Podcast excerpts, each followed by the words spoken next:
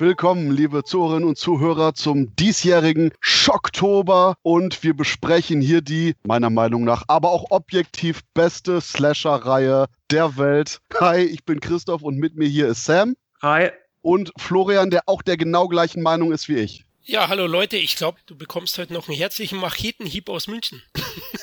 Der äh, Florian ist doch eher unser Halloween-Fanboy und damit wir aber auch noch einen Experten haben, der alles objektiv sieht, Manu von den Filmfressen.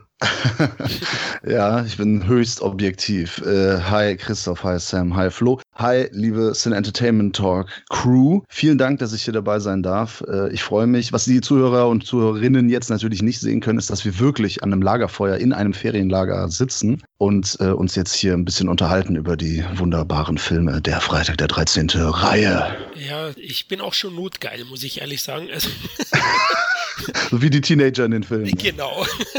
Und während ich mir gerade ein paar richtig leckere Stockbrot reinziehe, Leute, erstmal Manu als Gast darf nach vorne preschen.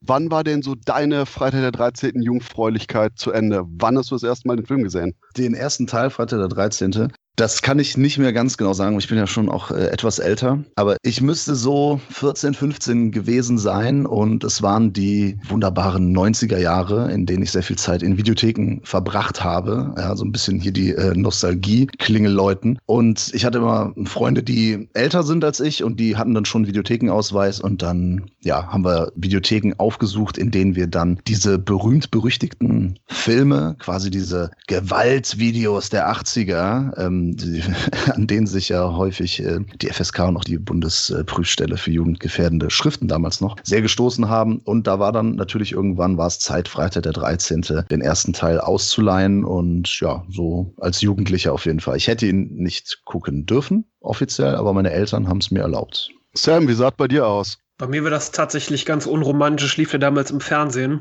damals noch auf das Vierte, als der, als der Sender noch existierte. Höchstwahrscheinlich Cut. Kann ich jetzt nicht mehr genau sagen, ob der geschnitten war. Damals lief ja sehr häufig die stark geschnittene FSK 16 Fassung im Fernsehen. Ich glaube, die haben auch damals den zweiten Teil gezeigt. Und da habe ich den damals wahrscheinlich verstümmelt gesehen. Und jetzt abschließend unsere graue Eminenz Florian, der wahrscheinlich den Film im Kino gesehen hat, so in etwa nach dem Schulabschluss seines zweiten, dritten Kindes. Uiuiui, du haust wieder raus, ey. Ich glaube, ich, ich steck dir gleich das Stockpropo hin. Nein, natürlich nicht. Ich habe ihn auch in der Videothek gesehen, in den glorreichen 80ern, im Gegensatz zu Manu den 90ern. Und ich kann mich noch erinnern, war auch nicht alt genug, aber ein Kumpel von mir, Robert, der hat alle tatsächlich als sogenannte Sicherheitskopie gehabt. Und da haben wir dann Mutproben-Marathon gemacht und uns, ich glaube, auch so drei, vier Filme hintereinander angeschaut. Also leider nicht chronologisch. Ich glaube, ich habe irgendwie mit dem fünften angefangen. Und den fand ich schrecklich. Aber gut, äh, wir kommen noch dazu. Mutprobe wegen der Qualität der Filme oder Mutprobe, weil die so hart sind, die Filme? Richtig, genau, weil die so hart waren. Ne? Die, die hatten ja diesen Ruf ähnlich wie Tanz der Teufel. Ja? Also viele ja. haben ja vermutet, das waren ja Original Originalaufnahmen eines Serienkillers im Pausenhof. und deswegen Mutprobe, weil sie angeblich mega hart waren. Und da kommen wir auch noch dazu, im Laufe des Oktobers, den ein oder anderen Teil finde ich auch heute noch zapfig. Und das Lustige ist ja, dass Freitag der 13. wirklich entstanden ist, nachdem John Carpenter sein Halloween rausgebracht hat, der independent produziert wurde, mit kleinem Budget und mega viel eingespielt hat. Und dann kam nämlich Sean S. Cunningham als Produzent und Autor Victor Miller, die sagten, hm, wir wollen auch Geld. Und äh, dann haben die sich eben hingesetzt und drüber nachgedacht, hey, wo können wir Teenager am besten umbringen? Hatten die Idee mit einem Hochhaus, sonst wo, Ferienheim und kamen dann schlicht und ergreifend auf den Plan, hm, lass uns die doch zu einem Sommercamp bringen und davon irgendeinem unheimlichen Typen abmetzeln lassen. Und deswegen hieß auch eben das ursprüngliche Drehbuch von Victor Miller Long Night at Camp Blood. Aber Sean S. Cunningham, gewiefter Produzent wie er war, dachte, hey, that sounds shit. und hat dann schlicht und ergreifend sich Freitag, der 13. Friday the 13th ausgedacht, weil man das auch quasi eben mit diesem oh, Unglückstag richtig schön marketingmäßig machen konnte. Und Friday the 13th lief dann im Juni 1980 auch am Friday the 13th im Kino. Und was dann nämlich im Kino lief, war wahrscheinlich der riesige Auslöser für die ganze Slasher-Welle. Denn ich meine, Halloween, ich sage das immer so schön, hat quasi das Schießpulver ausgelegt, aber Freitag der 13. hat den Funken gegeben, wodurch einfach nur die Explosion entstanden ist und die nächsten vier Jahre von 1981 bis 85 einfach nur Boom. Slasher-Welle, weil alle plötzlich merkten, hey, rallige Teenager, Machetenkills und eine freie Wildbahn, wo wir die hinhauen, kriegen wir alles relativ günstig zusammen. Und deswegen kamen ganz, ganz viele Werke von dieser ähnlichen Machart. Aber da sage ich wirklich, wenige kamen an diese rohe Qualität ran, die Sean S. Cunningham hier abgeliefert hat. Denn ganz im Ernst, Leute, ohne jetzt erstmal auf die Kills einzugehen oder auf die Twists, wer der Killer ist, die reine Camp-Atmosphäre. Ich meine, wir sitzen ja hier auch gerade am Camp, Lagerfeuer britzelt vor uns, haben wir rausgefiltert, damit das nicht zu sehr stört. Aber die haben alle so ein unglaubliches Sommerfeeling, oder? Total. Das sind auch Filme, die bieten sich wirklich an, immer im Sommer zu schauen. Ich gucke auch äh, Jaws, der weiße Hai, immer sehr gerne im Sommer, kurz vorm Badeurlaub. Und äh, so ist das auch dann kurz vor den Sommerferien. Ne? Kann man sich dann schön äh, Freitag der 13. reinziehen. Also zumindest einige Teile haben diese Camp-Atmosphäre, von der du sprichst, ne? dass dann ähm, auch so diese, die Jugendlichen dann untereinander, wie die dann so miteinander kommunizieren, was sie da so erleben und so weiter. Finde ich schon, sind so die Sommerfilme. Ja, das ist aber, ich finde auch Teil 1 bekommt das mit dieser Sommeratmosphäre noch mit am besten von der Reihe hin. Ich glaube, das ist auch ein wichtiger Aspekt, der mich immer wieder zu diesem Film oder diesen Film zurückholt. Es ist jetzt egal, ob das Black Christmas war oder Halloween oder Freitag der 13. Das ist immer so eine Mischung, was ist so heimeligen, was gemütlichen und was unheimlichen, das da zusammenkommt, wo man sich einfach nur wohlfühlt. Mhm. Ja, die Atmosphäre ist, ist eine große Stärke, da habt ihr schon recht. Die kann man auch gut kombinieren mit der Meatballs-Reihe. Der erste Meatballs ist ja, glaube ich, auch 79 erschienen. Hat vielleicht auch so ein bisschen dazu beigetragen, dass bei Freitag der 13. eben ein Sommercamp ausgewählt worden ist. Aber ich weiß jetzt hier keine Details. Aber ja, die Atmosphäre ist wirklich gut. Generell bin ich ja ein Waldschisser. Also ich habe echt Angst im Wald. Auch heute noch. Ich kann nicht wandern, Leute. Weil Tanz der Teufel hat mich einfach geprägt. Und ja, ich habe es, glaube ich, schon mal irgendwo erzählt. Ein Freund von mir, der hatte ja so eine furchtbare Waldtapete in seinem Kinderzimmer hängen. Also Gott, Gott, da hätte ich niemals schlafen können. Also unglaublich. Naja, jedes Mal, wenn ich irgendwo draußen im Wald gecampt habe, ich habe irgendwie auf die ganzen lüsternen Baumstämme gewartet und sie kamen nie. oh, oh, schade. Aber ich merke gerade, ich muss mir selber bei meiner Erzählung hier eiskalt in den Rücken fallen, denn shit. Freitag der 13. Die Sommeratmosphäre ist super, aber die beste Sommercamp-Atmosphäre hat meiner Meinung nach noch The Burning. The Burning, auf jeden Fall. Oh. Haben wir bei Filmfressen auch ein ganz tolles Video zu gemacht. Kann ich ja mal ganz ungenannt und äh, ganz uncharmant einfach mal darauf hinweisen. Das finde ich auch. Ja. nee, deswegen, das habt ihr schön gemacht und Burning hat das mit seiner Atmosphäre schön gemacht und vor allen Dingen eine Sache übernommen, die eben Freitag der 13. auch extrem groß gemacht hat und das war motherfucking Tom Savini bei den Kills, bei den Spezialeffekten, denn ich finde, die Figuren bei Freitag der 13., besonders beim ersten Teil, sind eigentlich okay sympathisch, aber noch relativ blass. Also ja. es wird rapide besser in den nächsten Filmen. Was allerdings nicht rapide besser wird, sind die Kills, denn mein Gott, wir starten richtig stark im ersten Film. Denn gerade eben bei der internationalen Unrated-Fassung, weil die Amis bei sich natürlich auch ein bisschen schneiden mussten, was leider absolut zum Trend wurde, zum traurigen Trend bei dieser Serie. Denn die Freitag 13. Reihe hat sowas unter Zensur gelitten, aber da später mehr. Tom Savini hat Effekte gemacht und ich hau mal rein. Der beste Effekt in Freitag 13. Teil 1 ist Kevin Bacon wird mit einem Fall von unten ermordet, oder? Wobei die Axt in den Kopf bei ja. der Eulen, die da auf dem Badezimmer war, auch noch. Bei Kevin Bacon, das ist cool, weil du damit auch in dem Moment nicht rechnest. Aber so richtig echt sieht es dann wirklich aus, als die eine Olle die Axt in den Kopf gehauen bekommt. Ja, da muss ich auch sagen, dass die, ich habe die Filme auf DVD, ich hatte die früher natürlich auch auf VHS-Tape, habe dann auf DVD irgendwann äh, geupgradet. Blu-ray den Schritt mache ich nicht, weil selbst die DVD tut diesen alten Effekten gar nicht gut. Und gerade bei dem Kevin Bacon Kill ist das, ähm, naja, die Hautfarbe ist halt sehr unterschiedlich zu dem Rest. Ähm, also man sieht das Make-up da schon sehr deutlich und da stimme ich dem Sam äh, zu. Ich finde auch die Axt im Kopf, äh, finde ich schöner. Ich finde den finalen Kill ja auch ziemlich geil mit, mit der Mama. Die verliert ja auch den Kopf. Aber Kevin Bacon, gebe ich dir recht, Manu, ich habe mir die Blu-ray gegönnt und in der HD-Auflösung, das tut richtig weh bei dem Kill. Ja? Der ist gut oh, ausgeführt, schade. ja, genau, einfallsreich, aber ist halt ein bisschen schade, ja, weil unterm Kopf schaut Kevin Bacon halt eben Hautfarben-typmäßig doch äh, zwei. Na, ich lasse es. Also du Wobei meinst, der Kopf ist Kevin Bacon, der Rest ist James Earl Jones. das hast du gesagt. Aber wo du das gerade angesprochen hast, mit Betsy Palmer, die eben Mama Jason Voorhees spielt, das ist, finde ich, immer noch ein brillanter Twist in dem Film, dass es eben nicht nur kein Kerl ist, sondern eine wütende ältere Mutter, die jetzt den Tod vermeintlichen Tod etc. ihres Sohnes rächen will. Und eigentlich wollte Betsy Palmer gar nicht in dem Film mitspielen. Es gibt da nämlich eine wunderbare Anekdote zu. Sie hatte eigentlich eher so in amerikanischen TV-Serien, sie war so Miss MILF America früher. Und alle so, oh mein Gott, die Betsy Palmer, das ist ja so ein, so ein reinliches Mädchen. Ne? Und gerade dann, wo die Leute kamen, so, hey Betsy, ähm, willst du beim Horrorfilm mitspielen? Und die, äh, aber sie hatte Lust auf ein neues Auto. Und lustigerweise kostete das Auto 10.000 Dollar. Und Sean S. Cunningham sagte, ja, weißt du was, Betsy, wir brauchen dich für 10 Tage und pro Tag kriegst du 1.000 Dollar. Und sie, hm, Auto drehen, okay, ich bin dabei.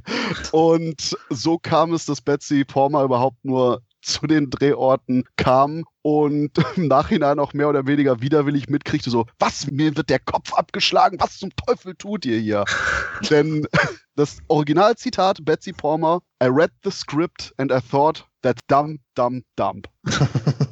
Autsch. Ja, also äh, ich finde aber, man kann mit ihr auch ein bisschen Sympathie haben. Ne? Also sie ist schon irgendwie auch eine sympathische Killerin, eben weil man das so nachvollziehen kann, dass sie halt so eine enttäuschte Mutter ist, die dann halt durchdreht und eben Rache nehmen will, weil diese ganzen notgeilen Teenager und diese Campleiter eben die ganze Zeit lieber nur ficken, anstatt äh, auf die Kinder aufzupassen. Und dann wird sie also zur Wutbürgerin und nimmt halt ganz vigilante-mäßig eben das Messer, in dem Fall die Machete, in die eigene Hand. Und äh, das, das finde ich eigentlich schon ganz cool. Ich finde, Freitag der 13. hat auf jeden Fall auch mit seinen ganzen Motiven, also den amerikanischen Slasher, letztendlich formvoll edelt in Halloween, Black Christmas oder auch Texas Chainsaw Massacre stand schon vorher fest, wer der Killer ist. Und du hattest quasi aus den ganzen Filmen oder auch, sage ich mal, die Mario Bava-Filme aus den frühen 70ern, die ganzen Splatter-Effekte, kamen hier irgendwie alles so Stück für Stück zusammen. Auch, dass du am Ende quasi so einen Twist hast, wer der Killer ist und dass es dann eine dramatische Vorgeschichte gab. Das ist irgendwie hier alles zum ersten Mal so Mainstream richtig zusammengekommen. Ja, wir reden ja auch über, über die US-Slasher, ne? Weil als Christoph jetzt mm, vorhin gesagt hat, von genau. wegen, also klar, John Carpenters Halloween, der war dann so die Blaupause eben für The Burning und Freitag der 13., also beziehungsweise für Freitag der 13. hat ja Victor Miller auch ähm, zugegeben, hatte gesagt, ja, ich habe mich an äh, Halloween von John Carpenter eben orientiert. Und The Burning, die haben auch ganz eindeutig gesagt, ja, wir haben uns an Freitag der 13. orientiert. Aber für mich war dann auch, ja, Bay of Blood, ne, von Mario Bava eigentlich so diese erste Genese wirklich von, von diesem Jallo zum Slasher allerdings nicht in den USA. Ne? Und das war Anfang der 70er deswegen, also wir reden von diesem US-Slasher-Boom, ne? weil es gibt ja schon durchaus noch ein paar andere Filme, die vorher dann aus eben aus Italien oder so kamen. Ne? Ja, klar, das ist halt da, sag ich mal, so endgültig der Kommerz reingegriffen hat und man sich hier und da ein bisschen bedient hat und dass das dann wirklich hier so die, sag ich mal, Stunde Null der amerikanischen Slasher war, als Freitag der 13. dann letztlich erschien. Ja. ja, die haben wirklich so richtige Cash Grabs gemacht, ne? Einfach so eine halbe Million oder Millionen maximal investiert ja, ja. und dann einfach, was haben die da eingespielt? Immer so 30, 40 Millionen oder so. Also auf jeden ja, Fall ja. eine sehr lukrative Angelegenheit. Vor allem der Videomarkt war zu der Zeit ja auch mega am Boomen. Da haben sie ja nochmal so viel eingenommen und da sind ja Genrefilme besonders gut gelaufen. Ich finde, der Freitag der 13. jetzt gegenüber Halloween, der geht halt mehr ins Exploitation-Kino dann am Ende, auch im Gewaltgrad. Na, bei Halloween, zumindest im ersten Teil, sieht man jetzt wirklich nicht jeden Kill explizit ausgeführt, was dann im Freitag der 13. doch weitestgehend schon gezeigt wird und auch einige Härten hat. Trotzdem war ich damals als Kind, wo ich gehört der schrecklichste Film aller Zeiten. Vom ersten Teil vom Gewaltgrad sogar noch ein bisschen enttäuscht. Ja, das war bei mir auch der Fall, äh, weil ich ja schon so Filme wie Dawn of the Dead und so eben schon kannte. Ich glaube Brain Dead und so auch schon gesehen habe und dann kam halt dieser berüchtigte Freitag der 13. und ich kannte den Twist halt auch nicht und ich war schon so ein bisschen enttäuscht, ne? So, oh, keine Eishockeymaske, also so blutig war es dann doch nicht und da war ich dann auch, ähm, man hat so gemocht, eben weil das schon Kult war, man musste ihn mögen quasi, aber ich habe das dann doch eher so mit den späteren Teilen dann ähm, so lieben gelernt, die Reihe dann. Ja, bei mir war es ja so, ich habe den fünften ja zuerst gesehen, ja, davor. Und das war für mich suspekt, weil ja gar nicht Jason aufgetreten ist im ersten. Wir haben die halt nicht chronologisch geschaut und ja, erst habe ich gedacht, was, äh, Jason war mal eine Frau. Aber gut, äh, später. Was soll ich sagen? Ich habe den zehnten Teil zuerst gesehen. Oh, oh Gott. Krass. Aber den mag ich heute noch. Ja, der, der ist ja auch ganz cool. Ja. Und wo wir bei ganz cool sind, mit einer der coolsten Sachen ist der Soundtrack von Harry Manfredini, der eine der ikonischsten kleinen Soundbites aller Zeiten für das Horrorgenre zusammengestellt hat. Dieses was ganze Zeit eben die Morde begleitet im Film und dann wirklich zum akustischen Leitmotiv der Serie wurde. Und Harry Manfredini hatte nämlich die Worte Kill und Mother in seine im Englischen heißt es Echo Reverb Machine, also so eine Art Echo-Hallmaschine reingepackt, da mächtig durch den Synthesizer-Quirl gedreht und kam dann damit raus und hat schlicht und ergreifend meiner Meinung nach massiv dazu beigetragen, wirklich Freitag der 13. auch eine Persönlichkeit zu geben und einen extremen Wiedererkennungswert. Denn gut, wahrscheinlich heutige 20-jährige Internet-Kiddies werden jetzt wahrscheinlich nicht zwingend was mit dem Soundbite verbinden, aber ich sag mal, solange man jetzt so alt ist wie Sam und der kommt langsam auch schon ins Alter, weiß man, was dieses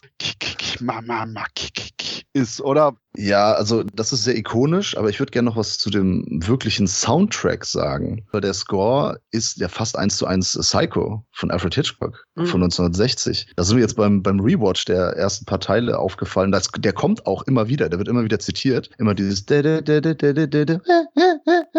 was dann der Richard Band äh, eben auch für Reanimator dann auch nochmal quasi eins zu eins gemacht hat. Also dieses Thema davon von Psycho, das wird echt häufig recycelt oder halt sehr, sehr nach, nicht immer eins zu eins nachgespielt, aber schon ja, fast hart kopiert. Aber dann natürlich ähm, eben das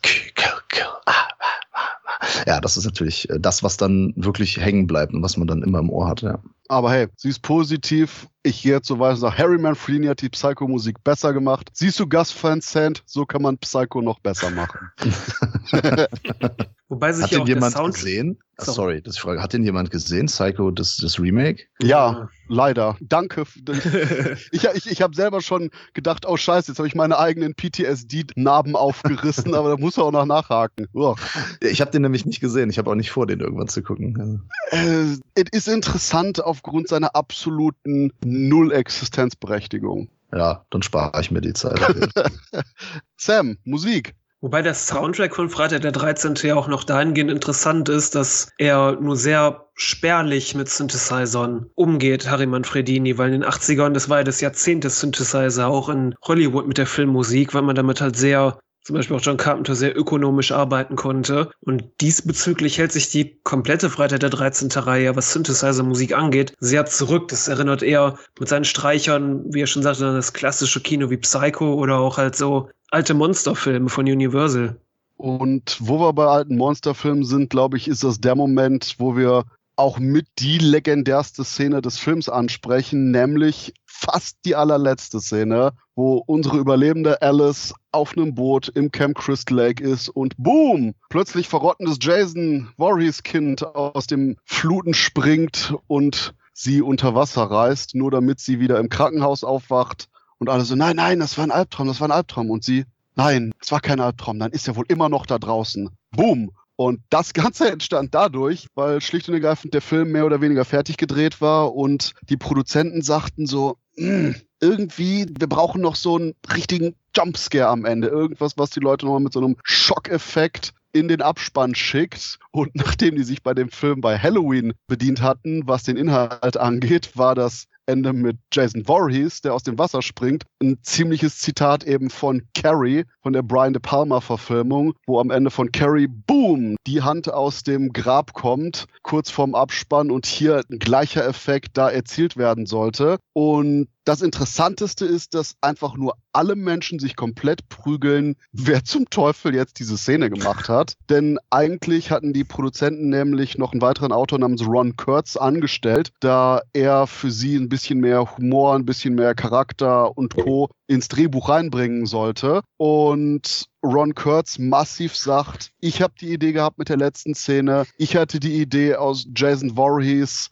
deformierten Behinderten zu machen. Und ich hatte die Idee, das Ganze auf diese Art und Weise enden zu lassen. Tom Savini sagt, hey, ich hatte die Idee, aus Jason Voorhees so einen grotesk verunstalteten Jungen zu machen. Dann kam Sean S. Cunningham, der meinte, ist doch scheißegal, wer es getan hat. Das hätte ich und, jetzt auch gesagt. Ja, und ähm, im Endeffekt, keine Ahnung, wer es wirklich gemacht hat. Wir wissen nur, die Szene existiert und ist großartig. Aber ich glaube, man hat sich auch damals oder war es vielleicht auch ein Thema zwischen der Planung von Teil 1 und man macht jetzt eine Fortsetzung, ob das irgendwie dumm war oder ob das überhaupt Sinn ergibt, dass dieser Jason aus dem, aus dem Wasser gesprungen kommt, weil er eigentlich tot war. Ähm, das hat, glaube ich, auch damals sehr für Diskussionen gesorgt interessanterweise, da sind sich alle Leute einig, die an Teil 1 gearbeitet haben. Das war am Ende mit Jason eine Traumsequenz für das Ende, um die Leute zu schocken und nichts weiteres. Not anymore. Not anymore. Ja, ich kann mich aber, ähm, also ich habe irgendwo mal gelesen, dass Tom Savini, der hat ja beim zweiten, beim dritten Teil, glaube ich, auch nicht mehr die Effekte gemacht. Richtig. Er kam erst beim vierten Teil wieder. Und zu der Zeit, in der der zweite Teil gedreht wurde, kam ja The Burning, oder wurde halt äh, The Burning auch gedreht und kam dann schnell raus. Und dafür haben sie ja dann Tom Savini geholt, weil der gesagt hat, er wollte für den zweiten Teil von Freitag der 13. nicht die Effekte machen, weil er die Idee total bescheuert findet, Jason jetzt als Killer zu nehmen, dass der wieder zurückkommt. Richtig, das war ein Fun Fact für den nächsten Podcast. Ach, Entschuldigung. Kein Problem, da können wir beide. Destroyed. Wunderbar. Aber hier, Florian, was sagst du denn zu Unterwasser Jason? Unterwasser-Jason, ja. Also er ist wirklich schon ziemlich deformiert und muss da lange ungeschwommen sein. Der Schrecken vom Crystal Lake. Mich hat es am Anfang immer ein bisschen gestört. Also die Szene an sich wirkt halt so reingeklatscht als reiner Jumpscare. Ja. Macht für mich keinen Sinn. Wenn man dann die ganze Reihe so für sich stehen lässt, dann, dann ist es natürlich Teil des Kults auch irgendwie, die Szene zu haben. Ob wir schon aufs Endfazit kommen wollen, weiß ich nicht, aber trotzdem macht der Film auch einiges falsch und ich finde zum Beispiel den Spannungsbogen ja nicht so ganz gelungen. Aber ja, da kommen wir vielleicht noch dazu. Nein, nein, Florian, wir sind durchaus schon in der Richtung, sprich dich aus. Was ist deiner Meinung nach mit Freitag der 13. falsch? Was stimmt denn mit dir nicht? Ja, gut. Dann erzähl also, mal. Es werden viel zu wenig Leute gekillt. Nein, Schmarrn. Nein, äh, letztlich, was er richtig macht, hatten wir ja besprochen. Das war Atmosphäre, Soundtrack, Kills, FX-Effekte oder Make-up-Effekte. Das ist alles top. Ich finde, auch von der Grittiness finde ich den ziemlich geil. Im Gegensatz zu den einen oder anderen späteren Teil. Aber Darsteller, also die schauen alle aus der Wäsche wie so ein Trockenkeks. Also null Talent sehe ich da. Sorry. Also auch ein Kevin Bacon. Ja. Also mit der ja. Stupsnase hätte der nichts werden können zu der Zeit. Finde ich richtig schlecht kann mich null mit denen identifizieren. Klar, in so einem Slasher freust du dich ja dann auch, wenn die gekillt werden. Das ist auch ein Teil dazu, das wahrscheinlich Freitag mit etabliert hat, aber trotzdem, also ein bisschen mehr Talent wäre angenehm gewesen. Also Betsy Palmer ist ja doch das Beste am Film, die spielt richtig gut und vor der hast du Hosenpfiff, sag mal, bei uns am Ende. Also die spielt die richtig, ja, richtig intensiv und das finde ich auch gut. Wobei, da habe ich auch noch eine geile Anekdote. Ich habe mir neulich diese Crystal Lake Memories Dokumentation angesehen und Betsy Palmer war eine Schauspielerin, die kam vom Theater Theater. wenn man sich da auf der Bühne geschlagen hat, dann hat man sich da wirklich eine geknallt. Und als die diese, diesen Kampf am Ende zwischen Alice und Mrs. Voorhees gedreht haben und John, Sean Cunningham okay Action gerufen hat, hat die der Schauspieler erstmal voll links und rechts einen geknallt. Und die ist erstmal zusammengesagt und saß heult auf dem Boden. Dann haben die erstmal gesagt, nein, nein, wir schlagen ihn nicht, Leute, echt. Aber so ist doch ein super Take, wenn die da unten liegt und weint. Hätte man nehmen müssen. Ja, was ich auf der anderen Seite noch gut finde, inszenatorisch macht er schon einiges richtig. Also die POV-Sicht, also die Sicht vom Killer, die Ego-Perspektive finde ich ziemlich geil. Die erzeugt dann auch eine gewisse Spannung. Aber aufgrund der Schauspieler und dann dem Ablauf, finde ich, verliert er dann auch wieder am Ende. Deswegen für mich, ich verstehe den Kult, vom Freitag 13, auch weil es der erste war und weil er eben wichtig war für dieses Subgenre. Aber insgesamt finde ich den nur leicht überdurchschnittlich. Wobei mir gerade dieses leicht hölzerne Schauspiel sind mir dadurch eher die Charaktere in äh, Freitag der 13. Teil 1 im Gedächtnis geblieben als in den manchen späteren Filmen, wo schon einiges eher so ein bisschen glatt wirkte, gerade auch im Reboot, wo ja alles sehr glatt wirkte. Weiß ich auch nicht. Inzwischen bin ich so an dem Punkt angelangt, wo alles, was vielleicht so ein bisschen off wirkt, so ein bisschen holzern, eher so zum Charme beiträgt, gerade weil mit den Jahren immer alles so ein bisschen fakey gewirkt hat. Also das andere ist interessant, meinst du? Wenn das alles ja. ein bisschen anders wirkt. Ja, kann ich verstehen. Also das Problem ist natürlich jetzt aus so einer Sicht 2020 zu sagen, wie ist Freitag der 13. Ne? Ich kann natürlich sagen, wie er damals gewirkt hat, weil wir kennen jetzt 100 Slasher. Jeder von uns hat bestimmt, also weiß ich nicht, aber so ein paar Dutzend Slasher auf jeden Fall gesehen. Und das ist dann halt schwierig, ne? So, wenn man das irgendwie immer einordnet und irgendwie immer noch Vergleiche zieht. Und da ist natürlich, da gebe ich dem Flo auch komplett recht, schauspielerisch und auch zwischendurch hat der Film tatsächlich ein paar Längen, obwohl das auch nur 80, 90 Minuten geht. Passiert da zwischendurch, also dieses äh, Strip-Monopoly, was sie da spielen und so, ne? Das ist jetzt auch nicht sonderlich auf- oder erregend, finde ich. Also das ist irgendwie, äh, weiß nicht, also da, da da ist schon so ein bisschen ähm, Durststrecke zwischendurch und dann sind halt die wenigen Highlights, sind dann die kurzen Kills, also die man ja auch nicht immer so wirklich ausgeschlachtet sieht. Und gerade im Vergleich zu anderen Teilen, ah, ja, ist er dann vielleicht echt nicht einer der besten Slasher. Ja, es ist halt manchmal so ein bisschen dieses Ungeschliffene, was die Sachen dann so ein bisschen sehenswert macht irgendwie. Das wobei kann ich verstehen, so, ja. Äh, wobei es halt so ein bisschen schwer, wie du schon sagtest, Freitag der 13. Jahr, im Jahr 2020 zu bewerten, weil man damit zum Beispiel auf die Frage zu sprechen kommen müsste, warum es heutzutage keine Slasher-Filme mehr gibt, warum das ganze Ding nur in den 80ern so geboomt ist und in den 90ern dann nochmal und heute gar nicht. Und dann gibt es ja die Leute, die das äh, auch ganz unterschiedlich kulturell bewerten und ob die Filme dann vielleicht auch frauenverachtend waren oder oder sonst irgendwas. Ich glaube, wir müssen hinterher auch noch über Cisco und Ebert sprechen, Christoph. Aber ja, wie gesagt, wie gesagt, gerade weil Freitag der 13. Teil 1 da so das, sag ich mal, erste formvoll edelte Ding war, was den amerikanischen Slasher angeht, wirkt der noch irgendwie so pur. Vielleicht hat man da nicht immer Bock drauf, aber wenn man mal Bock drauf hat, dann weiß ich nicht, weiß man vielleicht diese kleinen ungeschliffenen Qualitäten zu schätzen. Er ist dann schon eine solide Bank äh, aus den mhm. Aspekten, die du da äh, gerade genannt hast. Das würde ich auch so sehen. Siskel und Ebert ist natürlich dann nochmal so ein ganz anderes Thema. also, mit, äh, also gerade mit Roger Ebert bin ich hier, glaube ich, auch boah, selten konform. Ja, wobei das Thema würde ich jetzt direkt anhaken, denn Siskel und Ebert, die ja massiv gesagt haben, oh, wie kann Betsy Portman sowas mitspielen? War das nicht sogar, dass die deren Adresse rausgegeben haben, wie hier, schreibt ihr mal, der dir das scheiße findet? Ja, ich glaube, weiß gar nicht mehr welcher von beiden, aber ich glaube, dieser Gene Siskel war das, der in einer seiner Reviews quasi Betsy gesagt hat, wo Betsy Palmer wohnt und dass man ihr ruhig mal schreiben kann, wie empört man darüber ist. Und ich weiß nicht, ob das auch so das erste Aufbegehren war von dieser Hausmutti-Angst, dass Kinder jetzt Horrorvideos sehen. Das kam ja dann in Deutschland, glaube ich, erst so 84. Und da sind ja auch dann Freitag der 13. und Muttertag und weiß ich nicht was in den Fokus geraten. Aber gerade damals was auch so seltsam ist, was Siskel und Ebert, wenn man mal sich der ihre Sendung anguckt, das waren ja eigentlich Profis auf ihrem Fachgebiet, die, die auch wirklich Filme geliebt haben. Aber sobald es um Horrorfilme ging, wurden die teilweise dermaßen unprofessionell. Das äh, ist schon mindblowing. Ja, gerade da in dem Bereich, ne, wo sie, die selbst waren ja auch so ein bisschen, wie soll man sagen, so, so Pioniere oder haben auch mal so Sachen etwas anders gemacht und dann kommen mhm. Filme, die halt auch mal so ein bisschen Guerilla-mäßig drauf sind und dann werfen die denen genau das vor. Das habe ja. ich halt überhaupt nicht verstanden. Interessant, was du vorhin sagtest, dass vielleicht ein paar Menschen diese Filme heutzutage als frauenfeindlich äh, sehen, stufen würden oder was auch immer. Für die Leute gibt's ja das zweite Black Christmas Remake, der ist einfach männerfeindlich. oh. das ist einfach mal komplett umgedreht. Einfach mal alle, alle Männer, außer, außer der, ähm, der schwarze Loser, äh, alle anderen Männer sind toxisch und scheiße. Das ist die ja. Aussage dieses Films. Deswegen auch so Gordon Good Brother sind alle Männer scheiße. aber ja, die Männer doch diejenigen sind, die wirklich die schlimmen Tode in den Filmen sterben. Aber der Punkt ist gerade diese Anti, oh, es ist voll frauenverachtend, bla, die kam eben auch bereits ab dem ersten Film heftig auch von Siskel und Ebert, die quasi immer auf die gleiche Trommel geprügelt haben bei den weiteren Teilen. Und ganz im Ernst, es gibt, glaube ich, wenige Slasher-Filme, bei denen die Männer dermaßen einfach nur Nebenschauplätze sind oder einfach nur Beisteher sind, wie bei Freitag der 13. Du ja. hast Protagonistin, die am Ende der Bösewichtin, der Killerin gegenübersteht, der der reine Konflikt der Situation ist ein matriarchaler. Du hast konsequent den weiblichen Bezug auch von der Rache und den ganzen Elementen. Und gerade hier eben wirklich zu sagen, oh, ist frauenverachtend. Der ganze Film dreht sich um Frauen, die überleben, Frauen, die hassen, Frauen, die mit Macheten anderen Leuten die Kehler durchschneiden. Christoph, du erinnerst dich doch an diesen ähm, Audiokommentar, den wir für einen, was darf ich denn sagen, für einen beschlagnahmten, für einen indizierten Film gemacht haben? I spit on your grave. Genau.